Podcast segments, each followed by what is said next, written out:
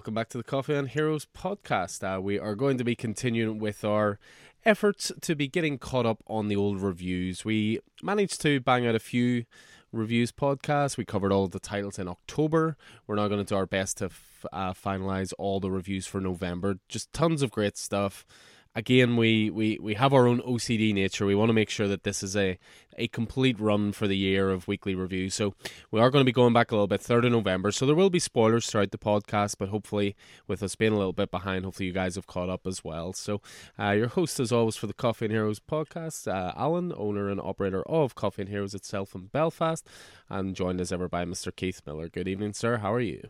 I am doing all right, Alan. Can't complain. Um, I have travelled back up home to the north end of the island, um, so I uh, had to come up for a slightly sad occasion, but uh, it's close enough to to uh, to the festive season that uh, I may as well just stay put. So I'm working the last few days of work before the holiday up here, um, which is nice. Which is nice. I've brought a big old bag of comic books uh, that I have to read about three, two or three weeks worth, and they were chunky enough weeks.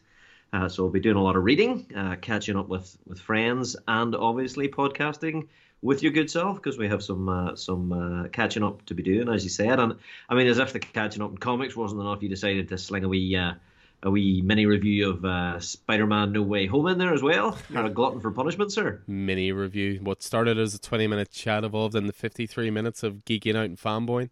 Uh, it, it, it has some sort of semblance to a review, but plenty of interesting stuff on there. Of course, you can find that elsewhere on our podcast network. Uh, I do find it interesting that you've made a bolt away for the rest of the year. I think it's just you need to catch up on reading. So you thought, if I'm not close to Belfast, I don't have to pick up my pull list this week. I don't have to keep adding to the pile. I can just subtract from it by reading. So. Yeah, yeah, yeah. Though I mean, if you if you wanted to uh, to hand it to our good buddy Stephen, I'd be quite happy to pick it up from his house in, uh, in nearby Ballymoney uh, before the festive season. See what happens. I'll talk to him. I'll talk to him. oh, you're all good. It's, uh, we got our delivery today. We're recording this Monday, the 20th of December. Delivery came nicely. Not much missing. There was one or two little things, but easily manageable. Uh, but it's two weeks worth of titles, so uh, no deliveries Oof. between Christmas and New Year's. It's not that big a week. It's not the second week's not that big though. You don't have to worry too much. They literally throw a couple of titles out just to keep a release week going for between Christmas and New Year's. So so don't worry, there won't be a, a pile of 50 sitting there for you, you know, because, you know, that happens often enough for you. It didn't need to happen at the end of the mm. year as well. So.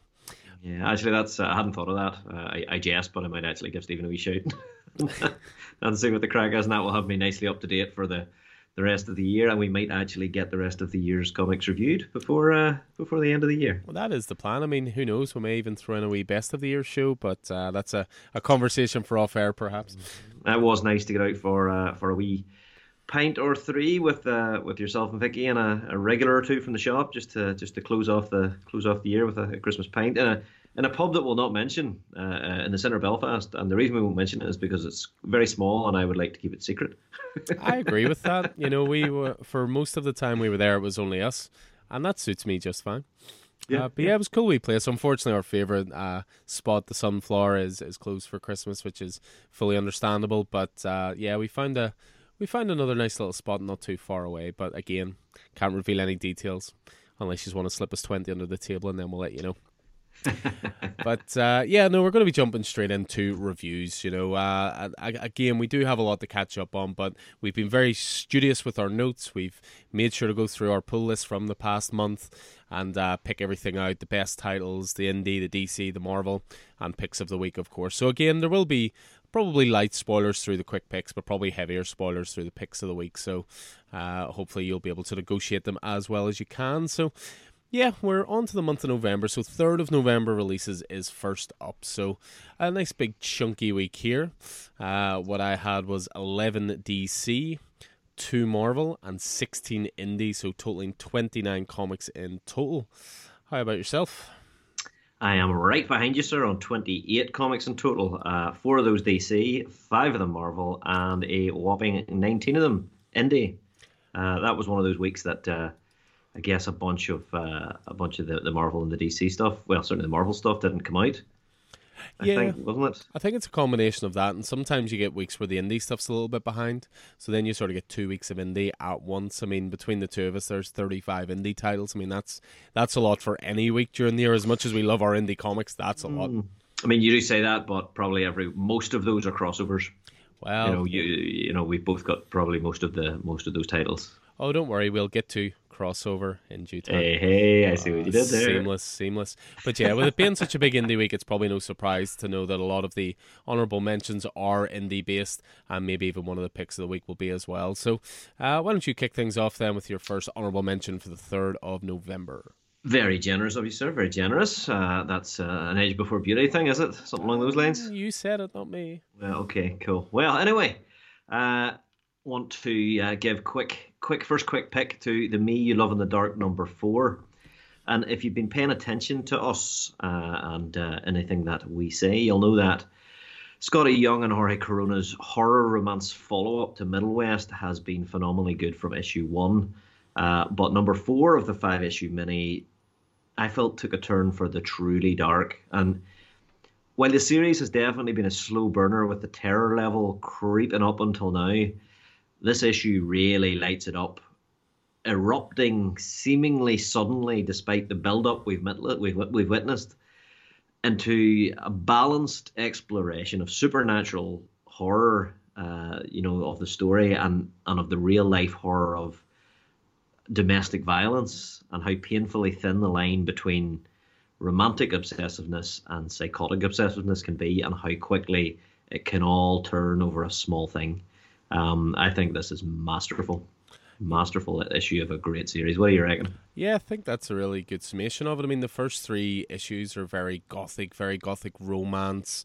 You know, sort of that uh, dark well, yeah, dark. I can't think of a better word than romance, I suppose. But mm. you know, the first three issues are very playful, almost. You know, it's you know our our main character isn't you know questioning this dark influence in in the house. They're not questioning the supernatural nature of it. They're just enjoying being inspired. They're enjoying the attention, that kind of thing. And yeah, with issue four, it just took such a turn. It was almost in a weird way. It didn't feel like you were reading the same series.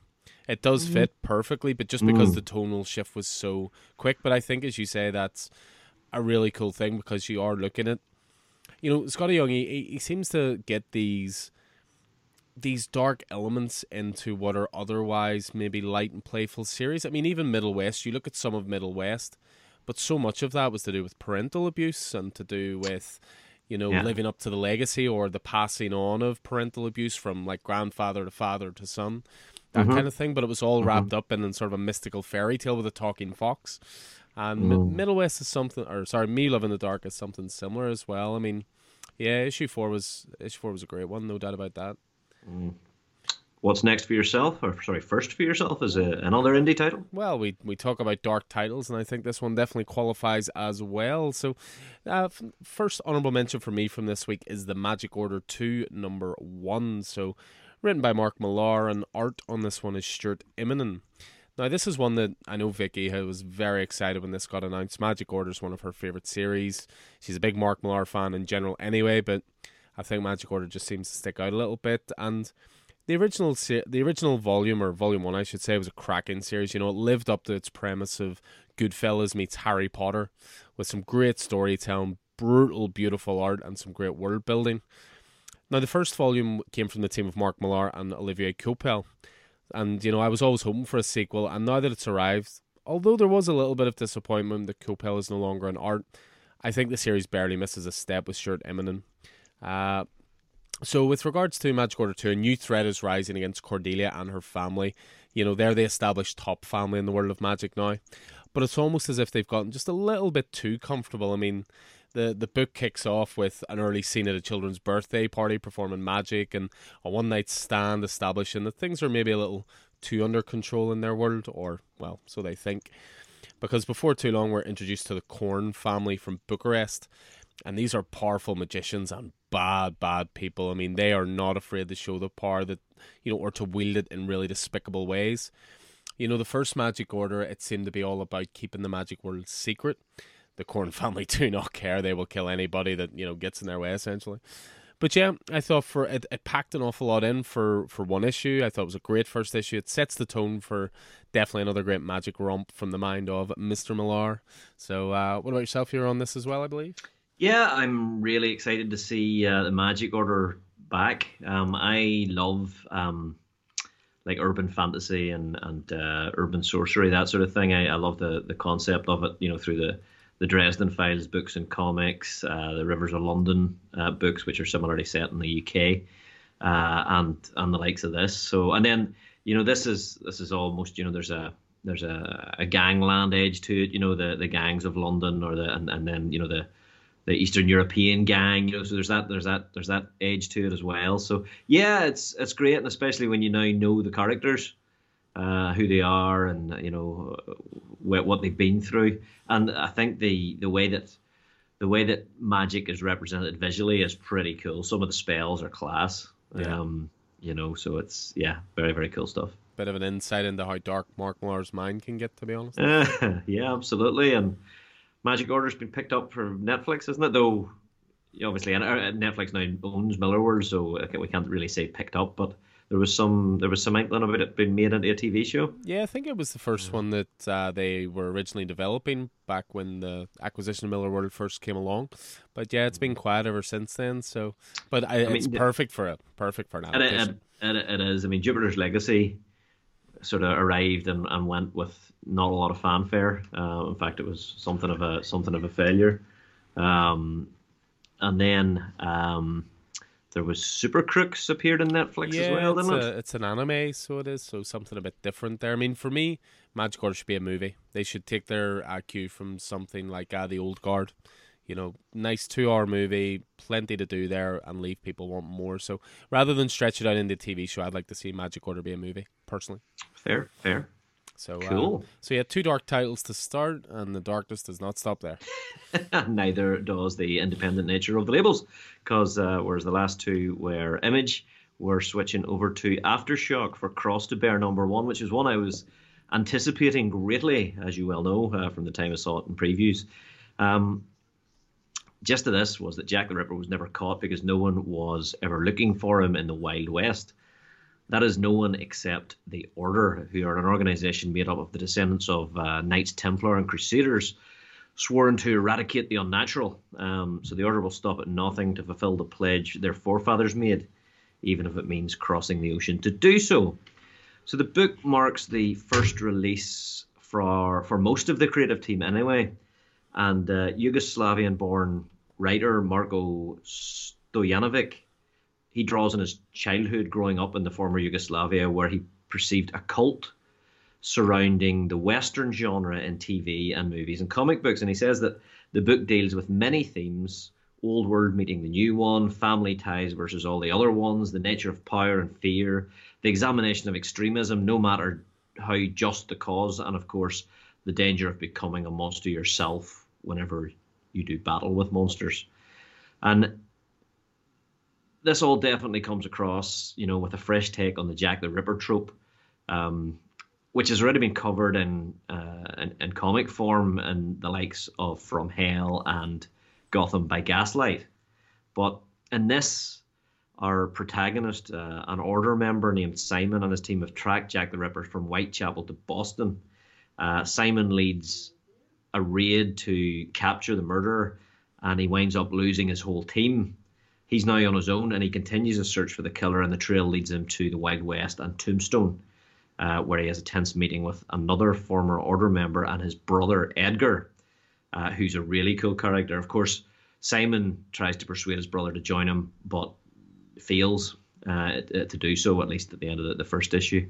Um, Sinisa Banovic is the artist here, and great use of lights and darks, very eerily and appropriately and there's a great panel, uh, you know, a single page panel uh, where Simon and Edgar first meet in the comic, and it, you know, the the background that's highlighted by the gathering of the Knights Templar around a round table in the background. Really cool stuff. There's a lot to cover in this first issue. There's a couple of locations. There's a couple of major characters, including doing a good job of defining our protagonist Simon. There's the concept of the book and the background of the order, part of which is teased through the back matter of the issue and there's an awful lot to like in that. I thought it was a very, very solid issue on all counts, and it's really left me looking forward to number two. And it was just squeaked at the post for my uh, for my pick of the week. Yeah, I mean that's uh, that's quite the glowing review. That is almost a, uh, a pick of the week level uh, review. And across the bear, yeah, I really enjoyed it as well. I find Aftershock comics in general are doing a lot of really interesting stuff now. Mm-hmm. And with Cross the Bear, it's it's a nice mix of genres. You know, you've got western there, you've got pulp sort of tales. You've got a little bit of horror in there as well. So, yeah, I really dug the first issue as well, and it's great to see new talent coming through and mm. sort of mm. sticking the landing because it then gives you you know new talent to keep an eye out for. Given our love of uh, following creators as much as as much as titles, so yeah, same as you. I'm on this one. Most most aftershock titles tend to be sort of five six issue mini series. Some of them get the odd second volume, but uh, it's usually one volume to kick things off anyway. Mm. So yeah, the bear. Sticking with the sticking with Independence then yourself. Well, you'd been asking about a crossover, and so I may as well mention crossover. Uh, yeah, so we're hitting crossover number nine now. So we're two issues into the second arc fully. Uh, this, of course, is the title from Donny Cates writing and Geoff Shaw on art.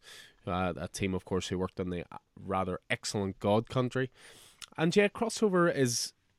It continues to be a really curious series to me. You know, there's there are flashes of brilliance at times, while at other times it just seems to sort of scream, Look how much I know about comics for no other reason than to sort of brag a little bit about it. You know, there's there's times I'm reading crossover, I actually think it comes across a little bit smug and self indulgent at times. Mm. And I've been close to dropping the series. We've talked about it before. You know, the first arc was was solid, but not oh my god, this is amazing. I got to keep up with it. Then, of course, Mr. Zdarsky stepped in with that meta issue 7, and that reinvigorated my interest.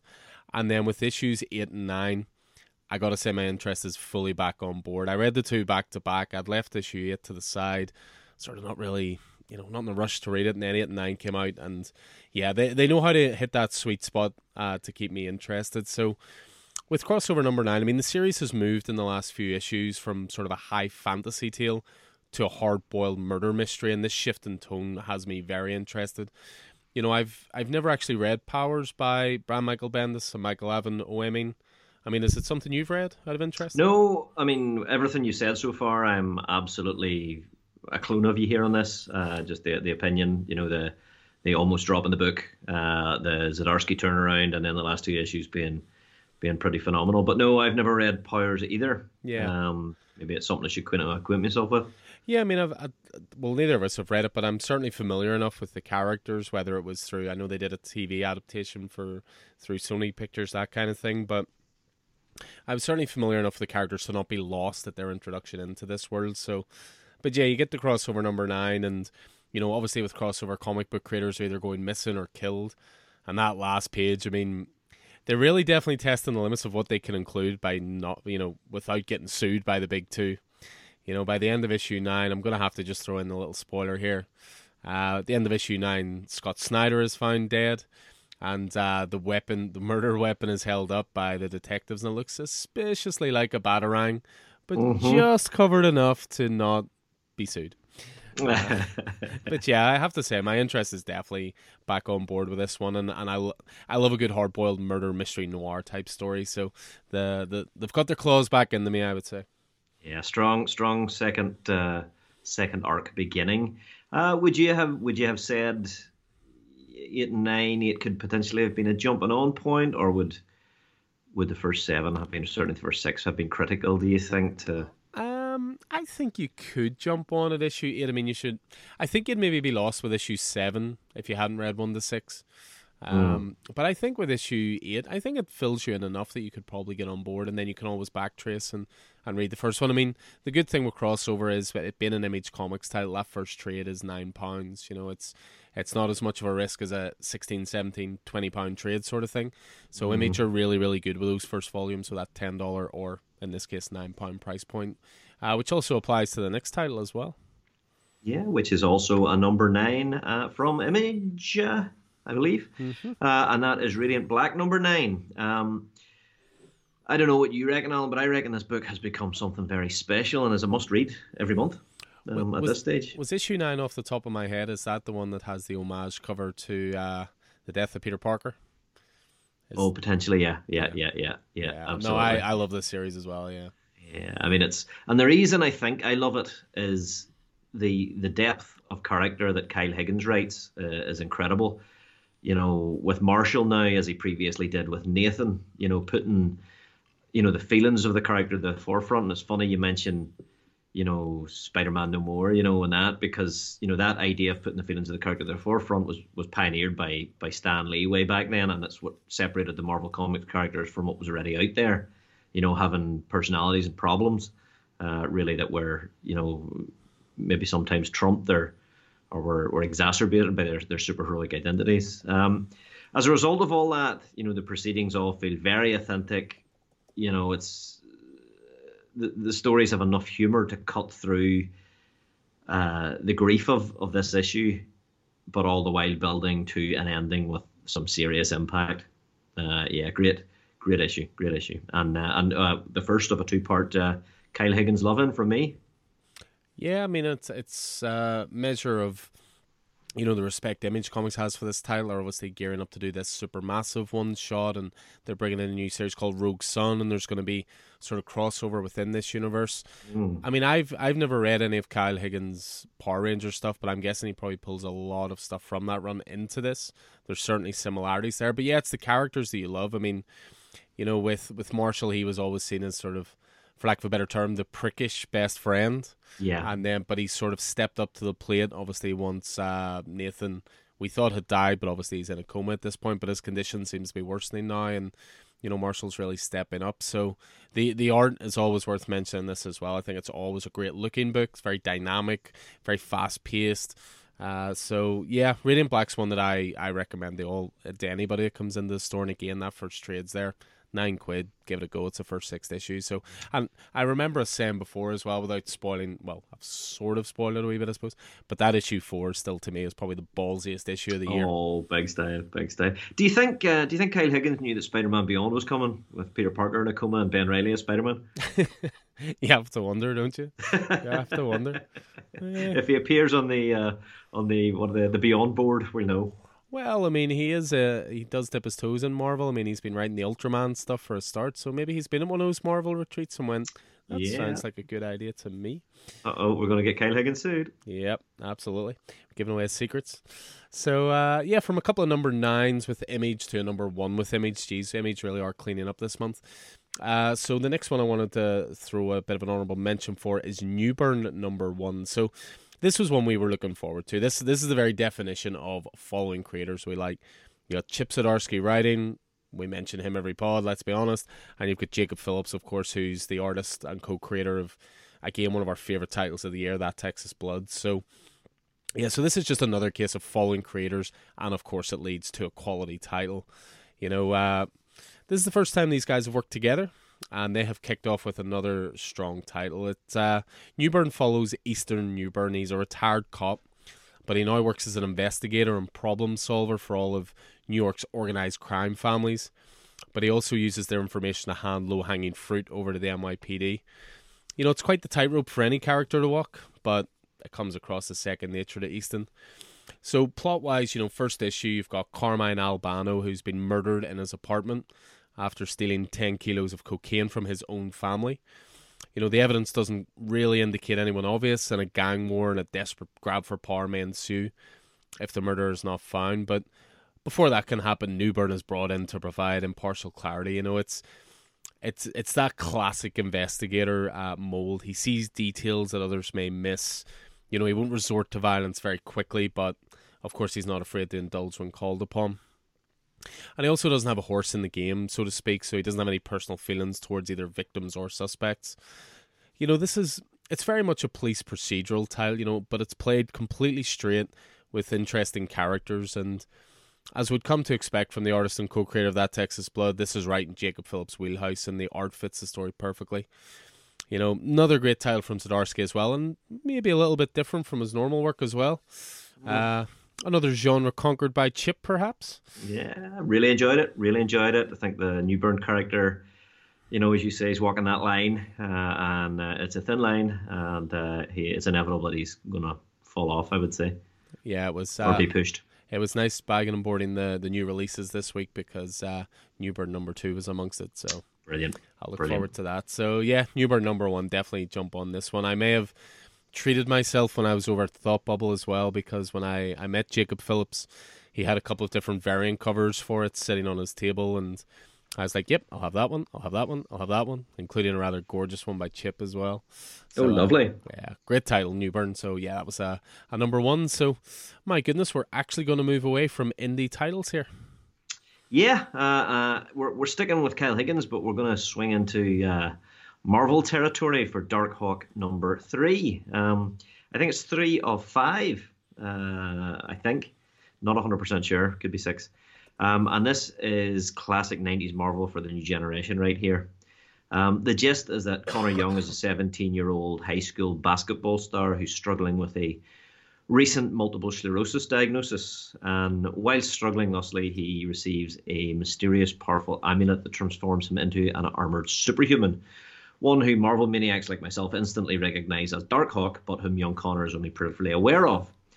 Um, Meanwhile, a local criminal ring uh, that deals in high tech weaponry notices him and covets the armor, uh, leading to the death of Connor's best friend Derek, who was involved with the gang. So, we're three issues in here, and there are a lot of new elements in this issue. Connor discovering the murder of Derek, which you know really is is, is emotional. It's the emotional core of the story, and the the anger and the the revenge that he feels, and you know how that uh, you know links in with the anger he's feeling, I guess towards his recent diagnosis. Then the implication that the Darkhawk powers may be impacting the progressive nature of Connor's MS and potentially making it worse.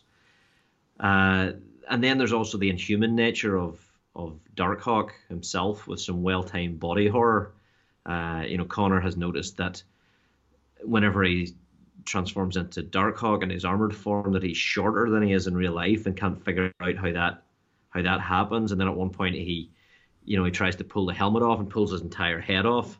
Um, you know, and it's just it's you know obviously those of us who are former Darkhawk fans know that what the amulet does is it it trades Connor's body, it trades the user's body's place with a, an alien android, uh, you know, body, uh, and puts their consciousness in there. But he doesn't know that, and so there's a there's a there's a definite uh, humor horror to it um, for sure. I mean, there's definitely there's definitely a through line between this and Radiant Black and Power Rangers, all of which which Higgins writes. Um, but in this, while the protagonist is a high school kid, and so he's probably, you know, so this one's probably not necessarily aimed at me. It's, de- it's still relatable. Um, I'm really I'm really enjoying it. Uh, and the you know the I've read the next issue which features uh, Miles Morales uh, as well, which is which is great stuff. So yeah, very enjoyable, very enjoyable series, very enjoyable series. Yeah, I think we all just harken back to that classic '90s vibe sometimes, don't we? There's they seem to be exploring it more and more. Certainly in Marvel comics, you know, obviously Darkhawk, X Men Legends is another one that harkens back to that continuity. Silver Surfer Rebirth coming up soon. Mm. Uh, there just seems to be a bit of a bit of love for that era, I would say. Yeah, yeah, for sure, for sure. Um, so yeah, moving moving from uh, from Marvel to uh, to DC, I thought it was just worth mentioning uh, the new series from Tom King and Greg Smallwood uh, because you know the last few issues that Tom King has has started uh, certainly um, yeah Supergirl uh, Rorschach um, you know recently have been have been really good so uh, this latest one is is reimagining uh, the human the human target who is a I guess a, a, DC character had his own TV series for a while there as well, didn't he? I think the Human Target was a or sort of featured in a number of TV series anyway. Um, but Christopher Chance uh, has made a living out of being a human target. He's a man hired to disguise himself as his client to invite would-be assassins to attempt his murder. You know, so it's an interesting career. He's he's a he's had a very interesting career, uh, and his latest case involves protecting Lex Luthor, and that's when things, as you might expect, go a wee bit sideways. Um, an assassination attempt that uh, Christopher doesn't see coming leaves him vulnerable, poisoned, and left to solve his own murder, as he only has 12 days to discover just who in the DC universe hated Luthor enough to want him dead. Um, so that's the that's the setup for a 12 issue maxi series, which is under the DC Black Label banner. Um, which you know this is this is the format in which Tom King has been very successful. I would argue more successful than in his than in his Batman run. Uh, would that be fair to say? Do you think? Well, I don't know about that. I mean, I do love that Batman run. Yes, you do. Uh, um, yeah, I mean, he's just he's a very classic writer, Tom King. I mean, that's why I love his Batman run. He wasn't interested in creating new characters and first appearances and all this. He used the the traditional rogues gallery, which I really appreciated. But yeah, with the the Human Target, I mean, if you say the words to me, Tom in twelve issue maxi series, I'm in. You know, he, he's proven it time and time again that as I would agree that this is probably his strongest format. Mm-hmm. Uh, you know, the 12 issue, whether it's Mr. Miracle or it's Rorschach or it's Strange Adventures or now the Human Target. And, you know, as much as his name sells this, the art by Greg Smallwood definitely sells this. There's something so classic and noir and cinematic. And, mm-hmm. and it's mm-hmm. interesting. It's a black label title because it's actually a really bright title. You know yeah, what I mean? Yeah. Um, um, I know. I know what you mean exactly about Smallwood's art. You know the the the colors uh, in some places explode outside the lines and almost look like old newsprint or something. Yeah.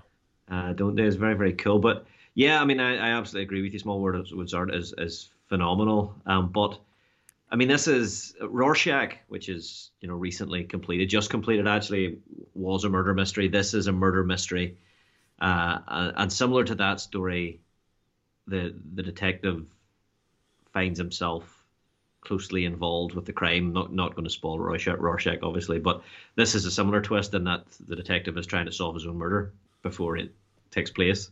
Uh, so this it's classic noir in some ways, but there's a nice twist on it.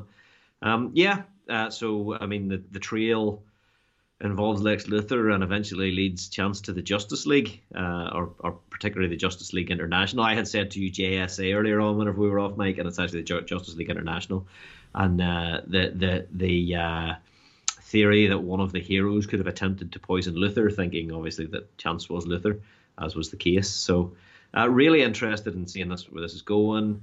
You know, this is, you know, this is uh, could be classic classic Tom King, brightly colorful, working with a different artist, a different style. Um, yeah, I, I I really enjoyed this. Really really good start. If you know, if Tom King can can just keep the momentum ticking away, that's sometimes his you know his downfall is that that change in momentum. But uh, yeah, I think fantastic and and possibly worth buying even just for the art. Yeah, it's uh, I've number two sitting there, and I think I'm definitely going to reread number one just prior to jumping into number two, just to to get the flow of it again. So, but yeah, I mean it's it's a very popular title in our store. It's I think a lot of people have the same idea that we have of Tom King, twelve issues. I'm in. Let's do it. Mm-hmm. Uh, the only problem is they always bring out a gorgeous hardcover at the end of it, and you're like, why didn't I wait and just to get this? But you know, we're we're slaves to the single issue format. Uh, you know, proud slaves, but slaves nonetheless. Slaves indeed, yes. So, uh, so yeah, so that's pretty much the honorable mentions side of things, and of course, you're thinking, but Alan, you've not even mentioned the DC title. Well, it's pick of the week territory, so of course I've got a DC title for this week. I mean, I swung you that way with the Human Target. Well, you did, you did, uh, and it's another number one that was my pick of the week this week, and this was uh, for me it was Dark Knights of Steel number one. So this is written by Tom Taylor and art by Yasmin Putri. Uh, hilarious. We go from Tom King to Tom Taylor, given that the two of them get so confused on Twitter. Um, but yeah, this you know, welcome to the latest edition of the Tom Taylor Corner. I guess you know we've we have recently learned he has signed exclusively to write for DC, and as a DC fan, of of course I'm excited, but you know I've always secretly hoped for another volume of Friendly Neighborhood Spider-Man, but. But anyway, back to the DC Universe meets Game of Thrones. Uh, I thought this was an exceptionally fun opening issue. You know, we see the the familiar beats of well established DC lore. You know, Krypton exploding, Jor-El and Lara talking about needing to send their son away from here and start a new life, but straight away you're given a twist because the parents actually flee their dying planet with their son this time. You know, they crash land in a strange place where, where Jor-El instantly uses his powers to defend his family. Uh, and at the same time as this, uh, a seer named John Constantine is having visions of strangers arriving and how they will spell humanity's end. So that's your your interesting little prologue that sets the tone, and we jump forward 19 years, and Kal El, of course, is all grown up, and and the lands are now known as the Kingdom of El. You know, Bruce Wayne's parents used to rule the lands, but are now dead because, of course, the Waynes always have to be dead no matter what you're doing with it. Uh, but before they died, they entrusted the ruling of the land to Jor-El, you know, relying on, uh, you know, relying on Jor-El's ability and his moral fiber to rule over the kingdom, and and uh, ultimately to usher in peace. So Batman in this story acts as a knight for the El family, and of course he's dark and brooding, as we've always come to expect. He has a fleet of Robins under him to utilize, and even Harley Quinn is present in this as the King's jester and pretty much provides the comic relief for the issue. The main hook that the story ends on, and the reason that it elevated it for me and again made it a little different, is to do with Bruce Wayne's heritage. So, in this, he's sent out on a mission, you know, and he's subject to an attack from this world's Black Canary, whose screams should have torn Bruce to pieces, but he survives and he's not sure why any mortal would have. Now, because this is sort of like in, in olden times and so forth, he believes himself to be cursed. But maybe in this world, Bruce Wayne is more than a mere mortal. Uh, fantastic first issue, you know, I thought. As as ever, Tom Taylor's strength is his world building and his trust in his audience that they will recognize characters from the DC universe and enjoy his twists on those characters. You know, the first issue alone, we have Batman, Superman, Constantine, Black Lightning, Black Canary, Harley Quinn, Stephanie Brown, Dick Grayson, Green Arrow, and more. You know, Batman and Superman are almost warring brothers, unsure of each other's motives and practices. You know, it's a relationship that has been explored in so many ways in previous comic series, but you know, Tom Taylor may just have found a fresh take here given the revelations that are unearthed in the last few pages. Yasmin Putri's art, fantastic. You know, apparently they'd been working in this book in secret for months. And the art is by turns bright and heroic, but also dark and foreboding. You know, it's a perfect fit for this kind of material.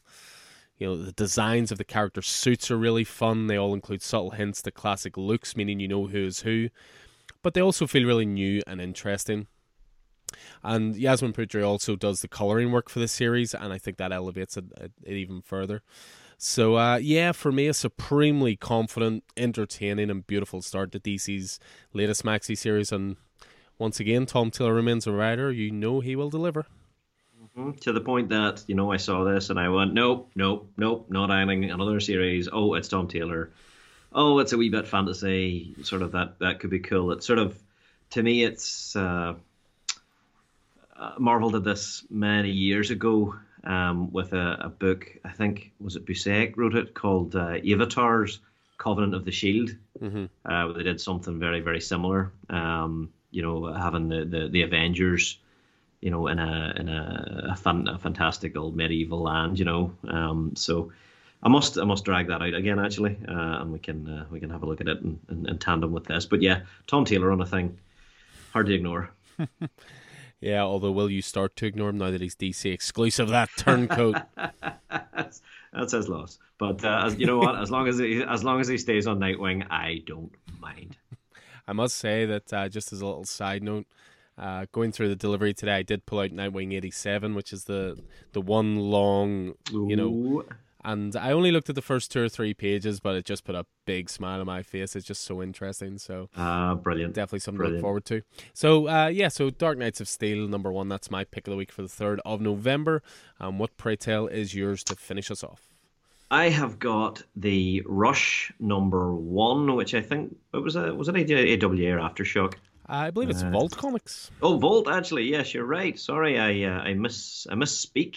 Uh, so yes, the Rush number one from Vault Comics, and it's the the second uh, historical horror type book I have on my pull list for this week. The first being Cross to Bear, um, which which almost uh, almost put this one at the post. But whenever I was rereading this again, I was like, I had Cross to Bear sitting as my pick of the week, and then I reread this, and I was like, no, this is this is the stuff, you know. So it was it was this setting uh, it was the Lovecraftian undertones and the writer, the one and only Si Spurrier, that attracted me to it. And this one, this one definitely feels like a Roddy book. So I'd be really keen to know what the what the illustrious uh, writer thought of it.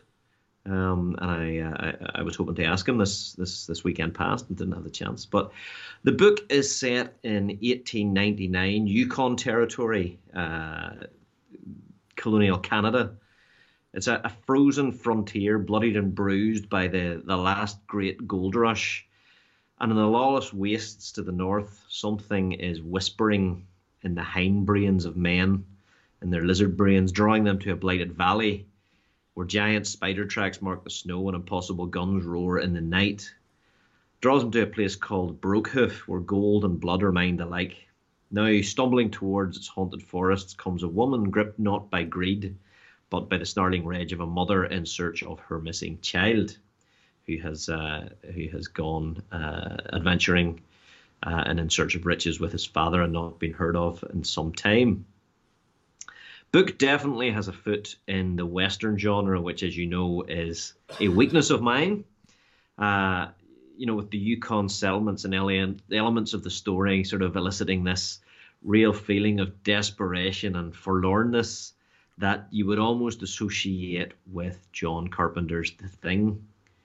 Uh, there was that, that that element in those those sorts of themes, you know, if not the, the all pervasive body horror, but definitely the the undertones of, of the thing. Um, and I'm not just saying that to attract you to it.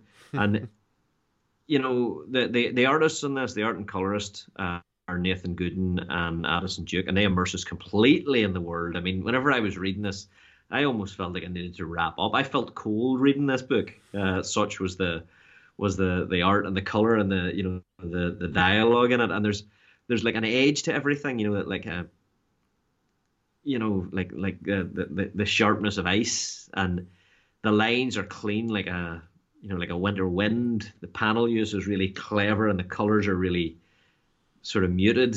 Um, yeah, it's it's a really fantastic first issue of what I am absolutely sure is going to be a bleak horror with a supernatural edge, set in a dark, strange, barely inhabited place where hard people are driven by greed and sent mad by the, the, the lust of gold. And I can't wait to find out what our protagonist, Nettie, who has already given up so much to get to Brokehoof, I'm really, really interested to see what she finds there. I don't think it's going to be good bleak horror with a supernatural edge written by Si Spurrier. Where does that sound familiar from? yeah, I jumped. Did you? Uh, did yeah, you touch this? Yeah, yeah, I jumped on this as well. I mean, I, it was the cover that drew me to it as much as anything. It, it looks like sort of an old poster you would have seen in a saloon, you know, back in the 1900s mm-hmm. sort of thing. I mean, that, that's what drew me to it. But yeah, I really, really dug the first issue. I actually grabbed a variant as well, and there was a Martin Simmonds one, the artist on Department of Truth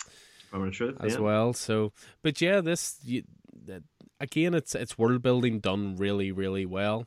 You know, characters that have stakes that you care about. I mean, Nettie's a really interesting character in it as well. So. Mm-hmm uh, you'll not be able to ask Roddy just yet what he thought of it because he came to this late, like last minute McCants that he is. uh, but luckily, I have sourced the number one and number two for him that are oh, good. sitting comfortably in his box waiting for him when good. he arrives. So, very glad to hear. But yeah, Vault Comics in general, a, a, little bit like Aftershock, they're they're finishing the year strong. There's some really good titles there, and they're coming from great creators. And and same again, this might have been one that we might not have went anywhere near without. Uh, you know, knowing how good Si Spurrier is as a writer. So, uh, yeah, really, really strong pick there. The Rush number one. I think it's a five issuer. I think mm-hmm, mm-hmm. off the top of my head. So definitely. I don't think I don't think anybody's going to live long enough for it to go beyond that. Plus, let's be honest. Anything that you compare to John Carpenter's The Thing is an instant win. So. Yeah, I thought that might uh, that might grab you. You'd be right. You'd be right. Mm-hmm. Uh, so yeah, so that is the Rush number one from Vault Comics as case pick of the week as well. So yeah, that is us caught up then on the third of November releases. So we're going to take a quick break here, and we will be straight back then with the tenth of November and. Yeah, there's some really good books here to chat about as well. So, uh, yeah, we will hopefully see you back then for the 10th of November. So, I've been Alan Taylor, and this has been Keith Miller. You can find Alan in store at Coffee and Heroes and on Twitter where Alan is at Coffee and Heroes 1 and I'm a Scannyson00. Coffee and Heroes is a local comic book shop, coffee shop and community hub in Northern Ireland based at Smithfield Market in the centre of Belfast. You can find Coffee and Heroes on Facebook, Twitter, and Instagram, or email us at coffeeandheroes at hotmail.com. Make sure to check out our YouTube channel as well. The Coffee and Heroes podcast is available on Spotify, SoundCloud, Apple Podcasts, and through all good podcast platforms. Please like and subscribe and leave a review so more people can find us. And until next time, happy reading and hope to see you in store.